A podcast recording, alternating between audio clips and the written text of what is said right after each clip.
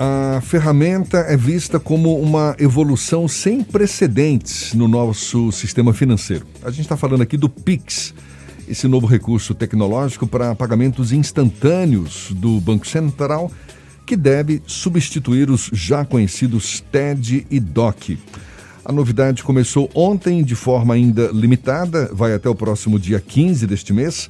Essa fase em que a movimentação se limita a apenas alguns clientes bancários que realizam operações de pagamento em horários também limitados.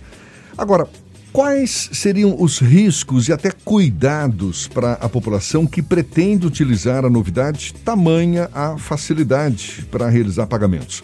Iria estimular inclusive o consumo compulsivo? É o que a gente vai saber agora conversando com o PhD em Educação Financeira, o presidente da ABFIM, Associação Brasileira de Educadores Financeiros, educador, terapeuta e, portanto, PhD em Educação Financeira, Reinaldo Domingos, nosso convidado aqui no Issa Bahia. Seja bem-vindo. Bom dia, Reinaldo. Bom dia, Jefferson. Prazer falar com você, com o Fernando, com todos os nossos ouvintes.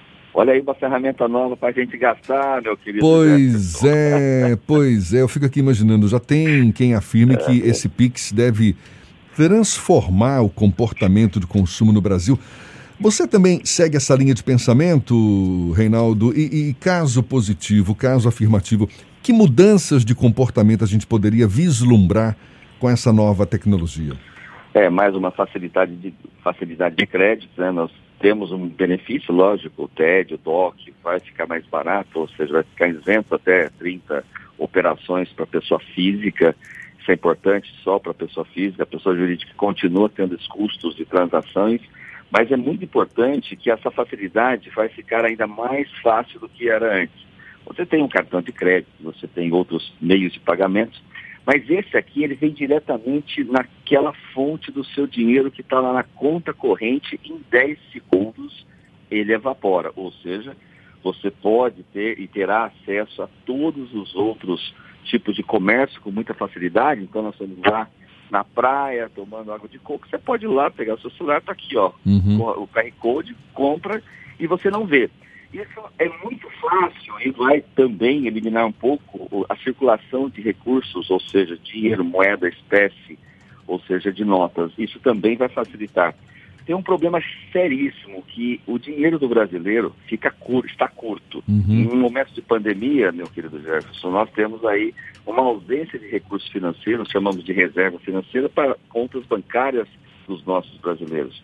Onde ele vai buscar? Ele vai buscar dentro do cheque especial. E aí entra aquele que estava adormecido já há algum tempo e retorna com força total, porque todos os nossos correntistas têm hoje lá uma conta de cheque especial, que é um limite, que na verdade é um crédito já aprovado, pré-aprovado, que tem juros de 2 a 8% ao mês, enquanto os juros que você ganha hoje numa cadeira de poupança ao ano é 1,5%. Então, uhum. a situação é grave, sim, porque vai ajudar e acelerar a descapitalização, ou seja, o gasto do brasileiro na ponta. Só para esclarecer para quem ainda não está por dentro dessa nova tecnologia, desse tal Pix, é um sistema de pagamentos, não é isso?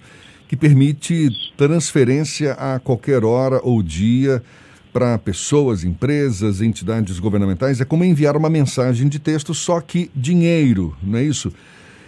Até Exatamente. que ponto você acha que isso vai, é, digamos, criar um novo tipo de consumidor nesse mercado nosso? É, nós, somos, nós somos muito vulneráveis ao clique hoje, principalmente de março para cá, depois da quarentena, pandemia, que nós estamos nela ainda, infelizmente nós temos aí aquela facilidade de compra pelo nosso próprio celular, nosso smartphone. Isso vem trazendo assim uma grande é, contribuição para você mudar o seu modelo de compra, o seu modelo de ir naquela loja, sair e tudo mais, você já começou a ter uma velocidade de compra maior com relação aos cliques que você tem no seu próprio smartphone. Com a vinda do Pix agora liberando um pouco mais a, a nossa saída das nossas casas, nós teremos 24 horas por dia, 365 dias por ano, a possibilidade da gente ter acesso a esse gasto. Nós aprendemos, brasileiros, aprendemos, nós somos um país, primeiro, emergente, um país é, capitalista e um país muito consumista. E quanto maior a facilidade, Jefferson, maior será a, a, a, possibilidade de você gastar o seu recurso financeiro. Você ganha, às vezes, uma vez por mês, dependendo da sua atividade, e gasta com todos os itens possíveis e imaginários. Quando a gente entra no mundo da educação financeira, nós estamos entrando no mundo do comportamento, nas atitudes que você toma no seu dia a dia. E nós temos a nossa família, toda ela está munida praticamente, sendo bombardeada a todo momento por questões compre, compre, compre. Então, e este Pix vem com uma facilidade, você não precisa nem ter cheque, não precisa ter cartão. Está aqui, ó.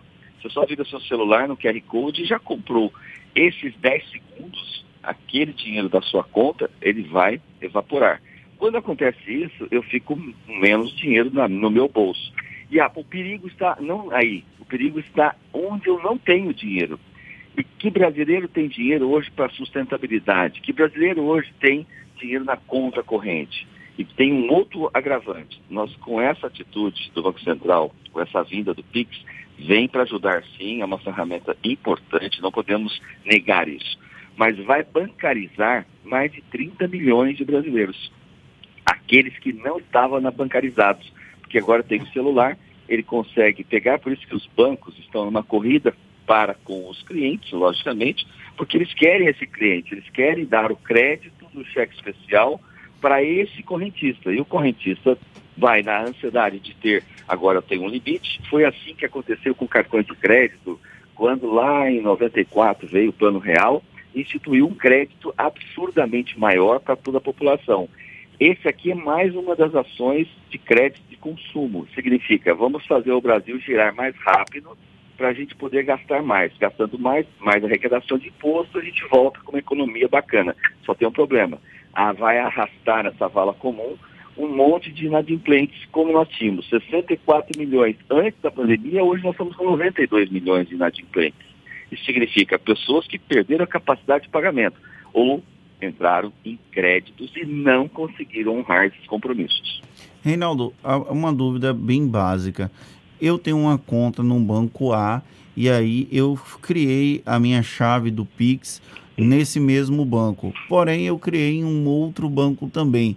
Como funciona a transação entre essas contas? Eu preciso transferir da minha conta regular para minha conta Pix, digamos assim, do mesmo banco? Eu consigo transferir para outro banco? Como é que funciona isso? Eu consigo fazer transferências, eu consigo receber dinheiro, eu consigo pagar eu consigo fazer todas as operações sem nenhuma necessidade de passar por qualquer outro tipo de veículo. Então, na verdade, nós estamos falando de um veículo de altíssima rotatividade da transação. É Fernando que está falando, né? Isso, isso. Ô, Fernando, bom dia. Então, essa, essa, essa transação ela passou a ter uma velocidade maior e essa facilidade vai levar a pessoa a circular mais rápido o seu recurso financeiro. Mas o canal do recurso financeiro que nós temos, que é o dinheiro, ele sempre tende a ser é, consumido e ser permutado, ou como falamos no passado, o escambo, né? Eu estou trocando o meu dinheiro por alguma coisa que eu estou comprando, ou até transferindo entre as minas contas. Então você pode ter uma, duas, três chaves, você pode ter várias chaves, você pode ter várias contas bancárias. Isso vai dar para você a facilidade de você saber se eu tenho dinheiro nessa conta ou naquela, posso transferir, mas esse, essa velocidade também vai ficar no compulsivo, no impulsivo. Para eu comprar, Fernando, vai ficar muito mais fácil. Então, já não tinha domínio quando tinha uma operação que, bom, eu vou pagar daqui 20, 30 dias um cartão de crédito, eu sei que eu comprei, eu posso parcelar em cartão de crédito. E aí vem outro ponto também importante de ressaltar, Fernando. Não existe ainda o Pix parcelado. É só online e ele diretamente em 10 segundos vai tirar dinheiro da sua conta corrente. Quer dizer, na verdade, você não tem outra alternativa se não cair numa linha de crédito de cheque especial. E o cheque especial, ele é muito covarde, porque ele pega na fonte da sua receita, do dinheiro lá que você tem disponível, e não te dá, não te dá a menor alternativa de você fazer um parcelamento como você tem, por exemplo, no cartão de crédito, que já veio e já levou milhões e milhões de brasileiros para inadimplência.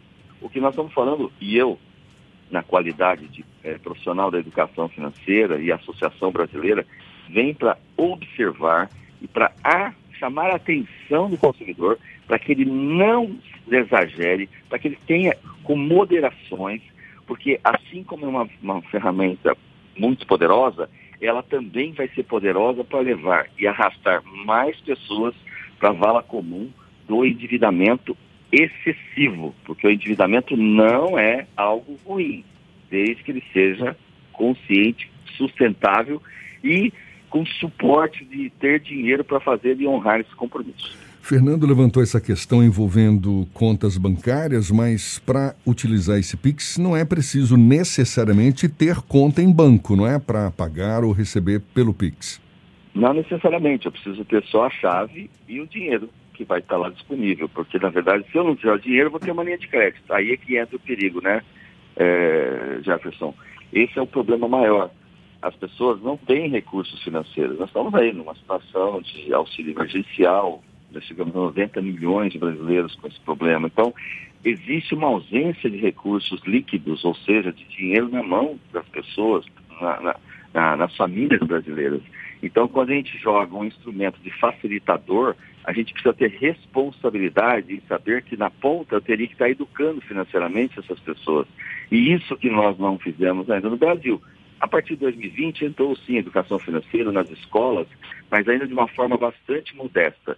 Isso derivativo da Base Nacional Comum Curricular. Mas isso para os adultos que já são pessoas que têm as suas contas bancárias ou que terão suas contas bancárias e terão acesso ao PIX, essas pessoas precisam ser educadas financeiramente para ter a responsabilidade de gastar apenas o que você tem na sua conta corrente. Caso contrário, evite de entrar no cheque especial, porque é uma linha de crédito voraz que liquida, que pega na fonte o seu recurso financeiro e é aquele que você não tem, o que você não tem, a partir do minuto, segundo, segundo é, a 10 segundos eu passei, no décimo primeiro segundo eu já estou devendo e pagando juros diários na conta bancária, que é o cheque especial. Reinaldo, você falou em educação financeira e é a tua praia, não é? Você uhum. lida com isso.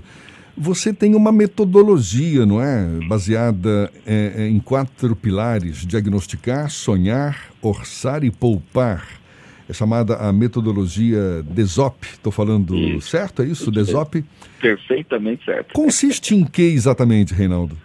Na verdade, eu tive uma vida é, bastante simples também, do interior de São Paulo. Inclusive, eu tenho orgulho de ter trabalhado meus 12 anos de idade com um baiano.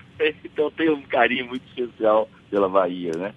E trabalhei como auxiliar de camelô para ter meu primeiro sonho, que foi a bicicleta. Depois disso, eu fui evoluindo, falei, nossa, ter sonhos é legal porque eu trabalho, ganho dinheiro e realizo meus desejos. Isso aconteceu frequentemente, fui para São Paulo com 20 anos, morei em pensão, e com 37 anos eu não precisava mais trabalhar por necessidade, somente por prazer. Por quê? Porque eu aprendi que existia no meu dia a dia um método, um jeito de fazer. Eu sempre fazia lá um diagnóstico, olhava quanto de dinheiro eu tenho, quanto custava, quanto eu tinha que realmente fazer aquele movimento com o meu dinheiro. O segundo era, eu estabelecia sonhos, propósitos, não curto, médio, longo, não necessariamente só um mas sabedor quanto custava, quanto eu ia guardar, quanto tempo eu ia realizar. E da onde eu ia tirar? Tinha um orçamento que blindava, que blinda, na verdade, os meus sonhos antes das despesas. Não aquele orçamento tradicional, ganha, gasta, se sobrar faz. Não. Ganha, segura para os seus projetos de vida, seus sonhos e depois gasta. E o último pilar, poupar. Poupar nada mais é que consequência de fazer um bom diagnóstico, estabelecer suas prioridades, seus sonhos, ter um orçamento que garante, que blinda esses sonhos e você poupar é carimbar o dinheiro para realizar esses desejos. É uma metodologia, passou a ser cientificamente comprovada a partir academicamente, hoje presente em muitas escolas brasileiras, escolas e colégios, inclusive na Bahia muitos adotam essa metodologia, que tem livros, eu tenho mais de 150 obras de educação financeira, desde o maternal até o PHD mesmo, de verdade, nós temos para a esteira do conhecimento. E a SOP Educação Financeira hoje ela é uma referência dentro do universo, não só do Brasil, como também de outros países e continentes que já está aí avançando para externalizar, para exportar um pouco desse conhecimento, que é um conhecimento vivenciado, comprovado cientificamente, que muda a vida de qualquer pessoa, de qualquer família. Educação financeira a gente não aprende na escola, né, Reinaldo? Agora sim. Desde 2020, eh, na verdade eu participei de uma audiência pública lá em Brasília, quando estive na Câmara de Deputados, junto ao MEC, defendendo a inserção da educação financeira, e lá foi promulgada em 2017 para ser implantada nas escolas públicas e privadas a educação financeira como tema transversal, ou seja, conversa com todas as disciplinas.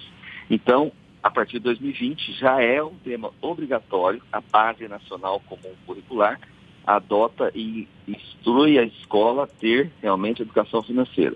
O que é importante agora é que as escolas, os colégios, realmente adentrem com essa disciplina, porque não é só ensinar a criança, é ensinando o professor, capacitando aqui o professor, e o professor hoje tem pós-graduação para docentes, tem tudo que ele pode ter, hoje a BSOP traz isso para ele, e leva ainda ele a dar aula de educação financeira para uma criança, mas estendendo e passando dos muros escolares, ou seja, levando para a família.